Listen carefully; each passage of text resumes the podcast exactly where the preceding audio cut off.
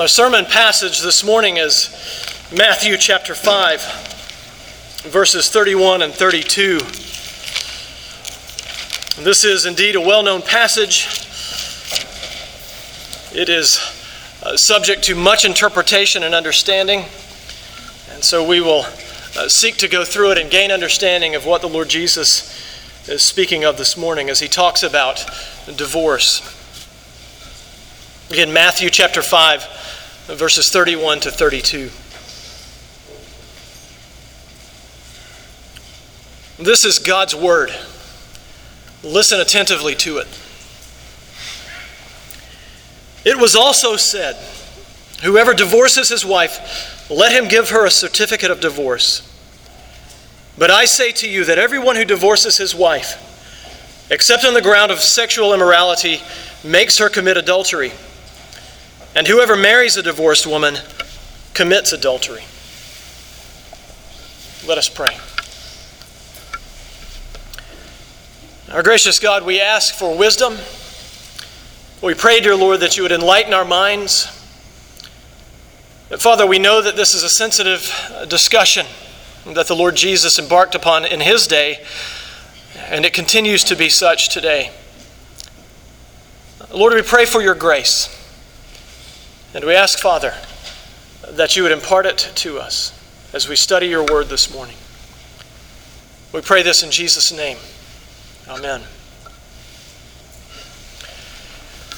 Now, the following or similar words should sound familiar to most of you. I do promise and covenant before God and these witnesses to be thy loving and faithful husband or wife, in sickness and in health, in plenty and in want, in joy and in sorrow, as long as we both shall live. Now, most of you who are here this morning who are married, you have said words like this. You've said words that are similar to this. Most of us here this morning, whether we're married or not, we're very aware of these vows, which I've just recited to you. And this vow is a promise of steadfast love that will endure. When we've said these words to our spouse, we're saying that whatever trial may come, we're going to stick it out. And most everyone who starts out on a marriage has the firmest expectation that he or she will be able to honor these vows at any cost. Now, there are various interpretations of the data surrounding the divorce rate in this country. And depending on where you look and who you talk to, it's as much as 50% or as low as 30%. But no matter what it is, it's sufficient to say that it is too high. And among those who are part of the church, it is too high. But divorce is not just a problem of our country, and it's not just a problem of this age. In some Muslim nations, an increasing trend, a recent trend, has been for men to divorce their wives by way of text message. Muslim law requires that a man declare to his wife that he divorced her 3 times, and if he does that, the marriage is officially over. And so more and more men are resorting to this method of texting their wives. With the situation in Muslim countries, it's not so radically different from the situation that Jesus encountered in his own day. There was an influential rabbi who died around the time that Jesus was born, who taught that it was lawful for a man to divorce his wife on the slightest of grounds. The declaration of divorce had to be in writing. And so the man was to give his wife a certificate in order to divorce her. And this rabbi based his teachings on divorce on the only passage in the law of Moses to deal with divorce, and that's Deuteronomy chapter 24, verses 1 to 4. And so, because of the heart of this man and because of the hearts of the people who listened to him, the focus in Jesus' day was on the writing of the certificate. The belief was, all I need to do to get out of this marriage is write the certificate. And much like in Muslim countries today, the focus is on the sending of the text message. It's the sending of declaring to the wife that the marriage is over. Divorce like this is much easier than getting out of a marriage by moving to the state of Nevada. And because there was no Old Testament law which explicitly forbade divorce, the Israelites took advantage of what they perceived as a loophole. They took advantage of what they saw in God's law And they thought it allowed them to divorce. And so men were divorcing their wives on the slightest ground, over the slightest dispute. Now here's what I would ask you to think about as we work our way through this passage, through these two verses. Jesus intends for marriage to be a reflection of his love for the church. He loved the church enough to die for her. Again, Jesus expects for marriage to be a reflection of his love for the church. He loved his church enough to die for her. And again, as this is a short passage, we only divided this up into two sections. First is the legal notice, verse 31. The second section is divorce as adultery, verse 32. Again, legal notice, verse 31, and divorce as adultery, verse 32. So let's look at this idea of the legal notice. In many ways, it would have made a lot of sense for us to group these two verses with the verses that preceded it, the verses that we took a look at last week in the sermon on lust. Both passages are concerned with the breaking of the seventh commandment. And in the case of lust, Jesus says that for a man to look with lustful intent upon a woman is for him to already have committed adultery with her in his heart. Lust is marital unfaithfulness.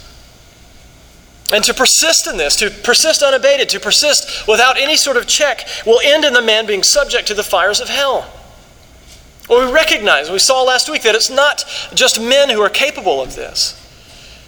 Anyone who has a human heart is capable of lusting for something which does not belong to them, of coveting someone who does not belong to them. And in our passage this morning, Jesus describes another type of marital unfaithfulness, divorce. And he says in verse 31, "It was also said, whoever divorces his wife, let him give her a certificate of divorce." And I want you to notice a difference here. If you look at this verse, at the beginning of this verse, and then you look at verses 21 and 27, you'll see that there's a difference in the way he says it. Here in this verse, he says, "It was also said." In verses 21 and 27, and even in verses 33 and 38 and 43, he says, "You have heard that it was said."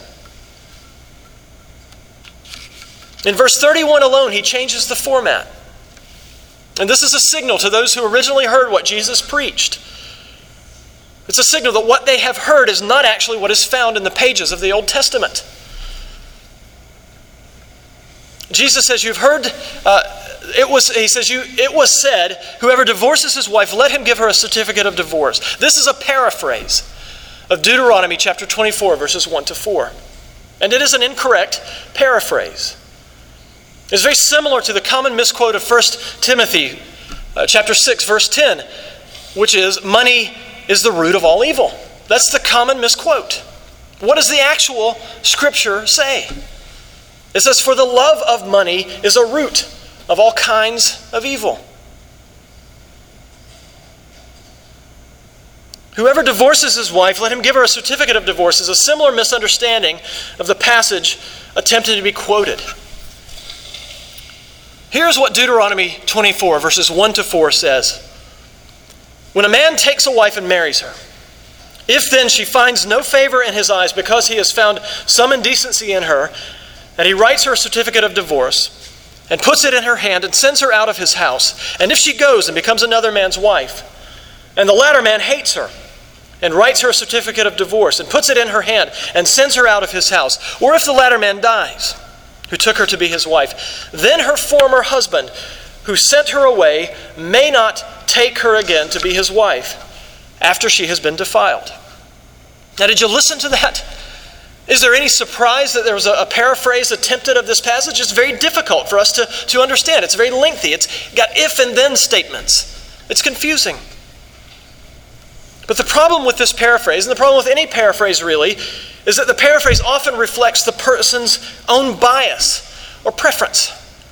And so it's natural for sinful human beings who are looking for an excuse to get out of an unhappy marriage to make a paraphrase of this passage which suits their own needs, their own perceived needs, their own preferences. Deuteronomy 24, verses 1 to 4 is saying that if a person gives his wife a certificate of divorce and sends her away and she remarries, And then her second husband divorces her or dies. Then the first husband may not remarry her. That's what it's saying. It's not commanding the man to give her a certificate of divorce.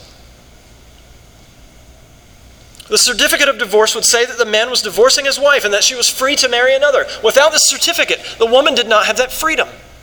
She was at a severe disadvantage compared to the man at that time. Now, Jesus says in Matthew chapter 19, verse 8, that Moses allowed divorce because of the hardness of the Israelites' hearts. And so we understand Jesus is talking about this passage in Deuteronomy 24, and he says that this is a concession on God's part.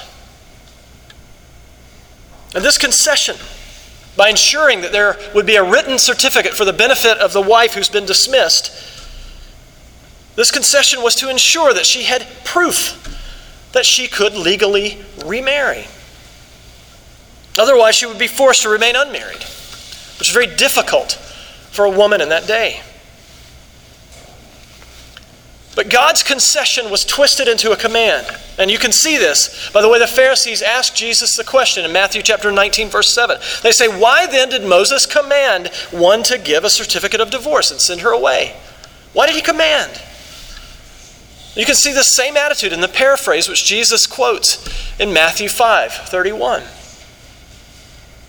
It was a way out of marriage for a Jewish man in that day. It was a way out. What's more, the phrase in Deuteronomy 24:1, "because he has found some indecency in her," was the phrase interpreted. This is the phrase that earlier mentioned rabbi interpreted very liberally to allow a man to get out of a marriage for any reason at all.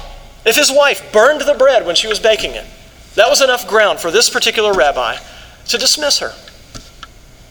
What do you think men will do if given that kind of latitude? What do you think sinful human beings will do? Not just men. If given that kind of latitude, we all will take the loophole when confronted in the right circumstances. It became so abused that men could, under this system, legally divorce their wives for nearly any reason. The Westminster Confession of Faith, chapter 24, section 6, says that the corruption of man is such that we are apt to study arguments unduly to put asunder those whom God hath joined together in marriage.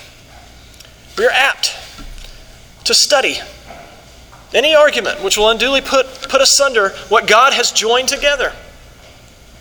It is part of our sinful human nature. When things don't go our way, even in marriage, we start to think of a way out, don't we? When our spouse doesn't do what we want him or her to do, we get frustrated. We start imagining life without the spouse, the glory days of singlehood. If God's word did not prohibit divorce and the law of our land allowed you to text message divorce to your spouse, how many of us would be on our second or third or fourth marriages? Well, our passage in Matthew was preached in that kind of context. And in such a context, it would have been easy for a man to look at a woman with lustful intent, as Jesus talked about in that preceding passage, and divorce his wife in order to carry out a relationship with the other woman. And perhaps this is why Jesus treats these two issues side by side, one right after the other. No one who is married will deny that marriage is not challenging. It's extremely challenging. Our hearts are such that if we have a way out, we will try to take it. But Jesus came. He came so that if we repent and believe in him, he will transform us into people who will love him with all of our hearts, and who will love our neighbors, especially our spouses. This is why Jesus came. He made us able to keep the vows, to honor the vows that we have taken. Well, let's turn now and look at section 2, divorce is adultery, verse 32. Jesus has given us the incorrect paraphrase in verse 31, and now in verse 32, he corrects the popular misunderstanding of this passage. He says, "But I say to you that everyone who divorces his wife, except on the ground of sexual immorality, makes her commit adultery. And whoever marries a divorced woman commits adultery." Now, the Jews of that time had been good students of how they might put asunder what God had brought together. They had achieved a very efficient process of divorce, much easier even than the laws in our own states, which allow for a no-fault divorce. And these words of Jesus show God's thoughts on divorce, don't they? When Jesus says what he says in verse 32, we get an understanding of how God feels about divorce. Divorce should be the exception, not the rule. Divorce should be the exception. It is not the command. Jesus takes their wide open highway and narrows it down to a small footpath as a way of getting out of a marriage. And he gives only one reason why divorce may take place. He says it is only for sexual immorality. Now this word is an interesting word. It's a word that, the Greek word translated sexual immorality is the word from which our English words fornication and pornography come. And so you can see from these two English words the range of meaning that this one word has. Sexual immorality within marriage would obviously include sexual relations with someone outside of that marriage. But this provision would also allow a betrothal, which is somewhat like an engagement today, but much more formal. It would allow a betrothal to be broken because of sexual immorality. Betrothal in that day was a contract. And so we can see in Matthew chapter 1, when Joseph finds out that Mary is pregnant, and he doesn't know why, before he realizes she has been made pregnant by the Holy Spirit, Joseph resigns himself to divorce her quietly. It says he's a just and righteous man. When he finds out the reason for her pregnancy, he changes his mind. Joseph was right to do this. We can also look to 1 Corinthians chapter 7, where the Apostle Paul talks about marriage. He doesn't so much add a second biblical reason for divorce as to expand Jesus' reason here. 1 Corinthians 7:15 says that in the case of a marriage where one spouse has become a believer but the other hasn't, and the unbelieving spouse decides to leave, the believing spouse is free to remarry. The believing spouse is free. The Westminster Confession of Faith calls this willful desertion. The believing spouse is free. The marriage bond is broken. Both sexual immorality and desertion are unfaithfulness to the marriage bond. And it is implied that sexual immorality will take place in cases of desertion. That's the implication here. And most people, by extension, within the church, hold that physical abuse of a spouse is a form of willful desertion. And this is a proper understanding of this. But what should be remembered here is that in no case does the Bible command divorce to take place. True repentance and forgiveness may take place, even in cases of adultery.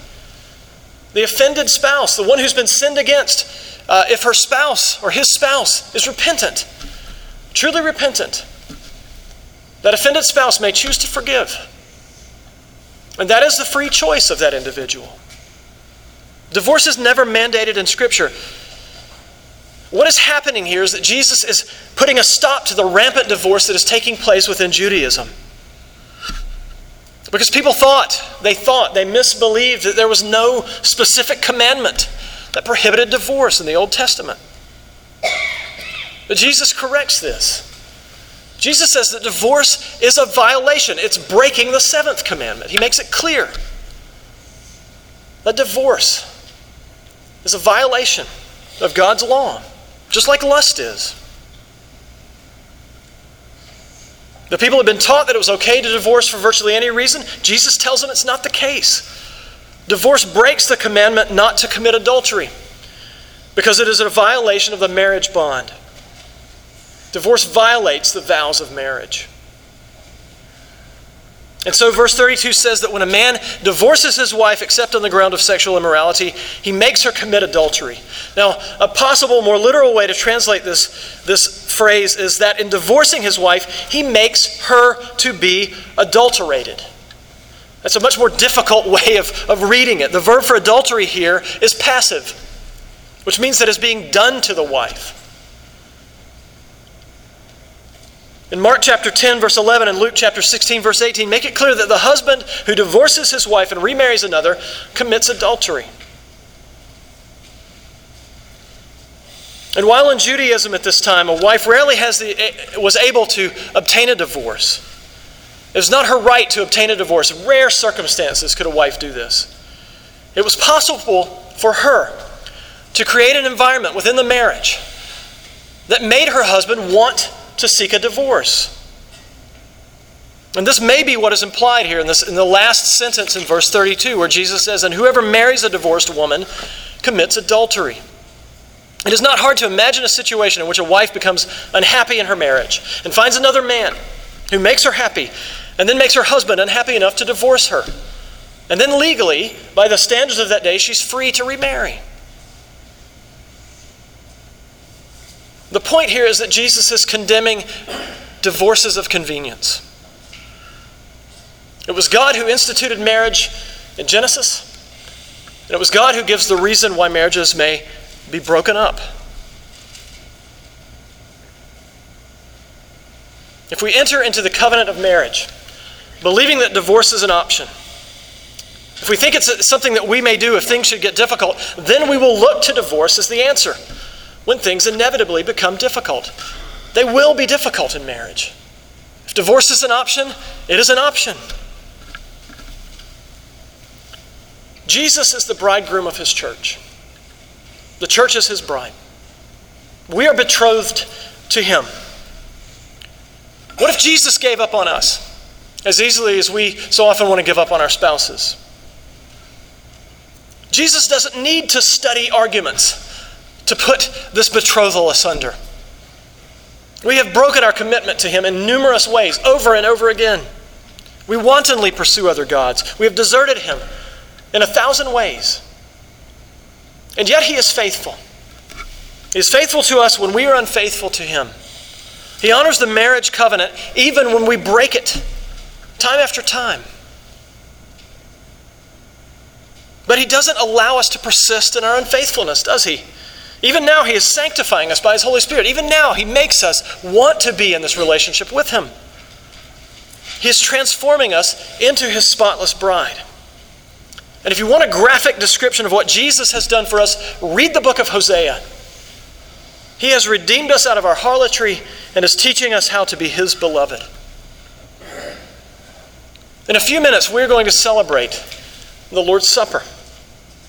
And this meal is a reminder, it's a regular reminder that we are the betrothed of the Lord.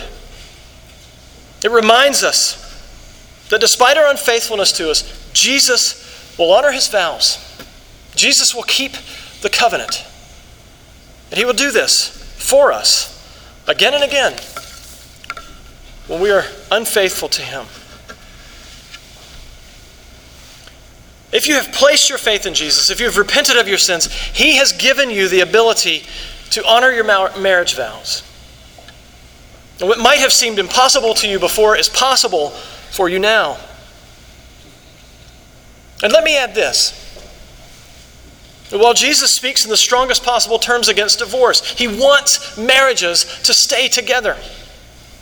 We need to remember, we need to be reminded that divorce is not the unpardonable sin.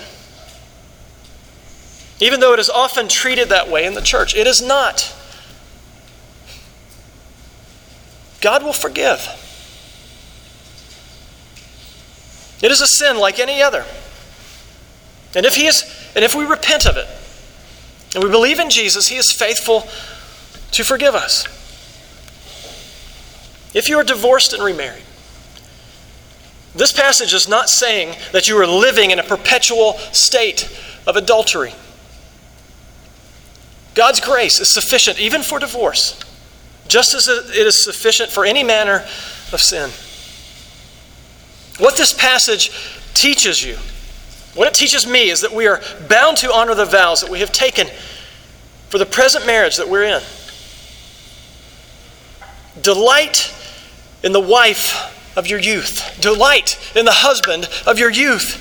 Jesus Christ died and was raised again, in part, so that you and I could become able to honor the vows that we have taken in marriage. And so I call upon you to honor those vows, both to your spouse and to the Lord. Let us pray. Heavenly Father, thank you for this word. Father, we pray that even as we feel the sting of these words, even as we recognize in our own hearts how unfaithful we have been, both to our spouses, those of us who are married, both to you, we thank you, O Lord, for the grace that you have given us in Christ Jesus. We thank you, dear Lord, that you are faithful to us and that you love us. We pray, dear Lord, that we would vow anew today to honor you in all that we do.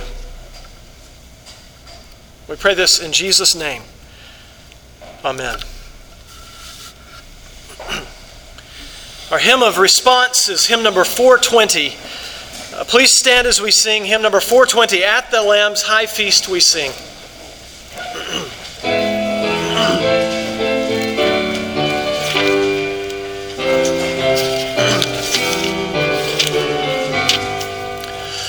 At the Lamb's high feast we sing, praise to our victorious King, who has washed us in the tide flowing from his pierced side. Praise we him whose love divine gives his sacred blood for wine, gives his body for the feast. Christ the victim, Christ the priest. Where the Paschal blood is poured, death's dark angel sheathes his sword. Israel's host triumphant go through the wave that drowns the foe. Praise we Christ whose blood was shed, Paschal victim, Paschal bread, with sincerity and love eat we manna from above. Mighty victim from the sky, powers of hell beneath thee lie. Death is conquered in the fight, thou hast brought us life and light.